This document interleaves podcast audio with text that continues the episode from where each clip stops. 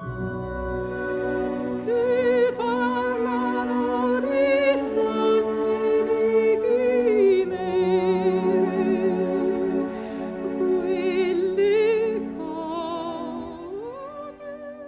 allererste Bild der sich ausziehenden Frau, das ich gesehen habe, hat mich spontan an Mimi in La Bohème erinnert. Eine sehr, sehr populäre Figur Ende des 19. Jahrhunderts. Ein bisschen früher entstanden, nach der Vie de Bohème von Henri Murger, aber von Puccini dann für die Oper eben als die Inkarnation der kleinbürgerlichen, selbstbewussten, aber doch immer in sich ruhenden und bescheidenen, liebenden Mimi komponiert und auf die Bühne gebracht. Und diese sich ausziehende Frau, da habe ich gedacht, das sieht so aus wie in einem Stübchen irgendwo in einem Pariser Mietshaus. Es ist alles reinlich, es ist alles sauber, es ist irgendwo schrecklich spießig, aber doch von einer großen Unschuld geprägt.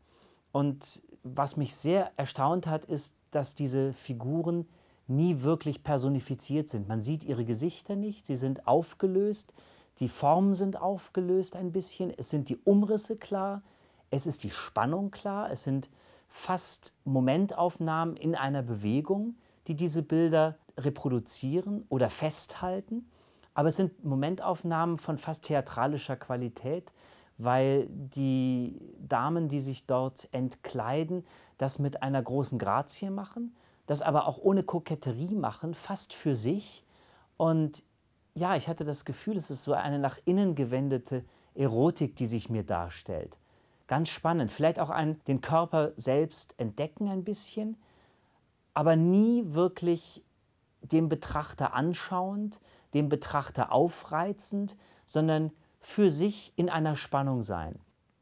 Ich fand besonders die Szenerien, wo der menschliche Körper fast in den Hintergrund gestellt wird und es nur noch im Vordergrund um die Kleidungsstücke geht, die fand ich besonders spannend. Das waren wie Theaterinstallationen, wo im Spiegel noch die sich entkleidete Frau zu sehen ist oder wo man teilweise nur noch auf dem Sofa ein nacktes Bein und den, den Hauch von einem Kopf sieht und ansonsten Wäsche, ein bisschen Teppich. Es ist alles nur angedeutet. Aber die Formen sind klar es ist die Spannung klar, es ist ein lebendiges, überhaupt nicht totes Bild, aber es ist ein Bild, was sich überhaupt nicht als voyeuristische, erotische Vorlage darstellt. Das fand ich eine ganz besondere Qualität an diesen Bildern.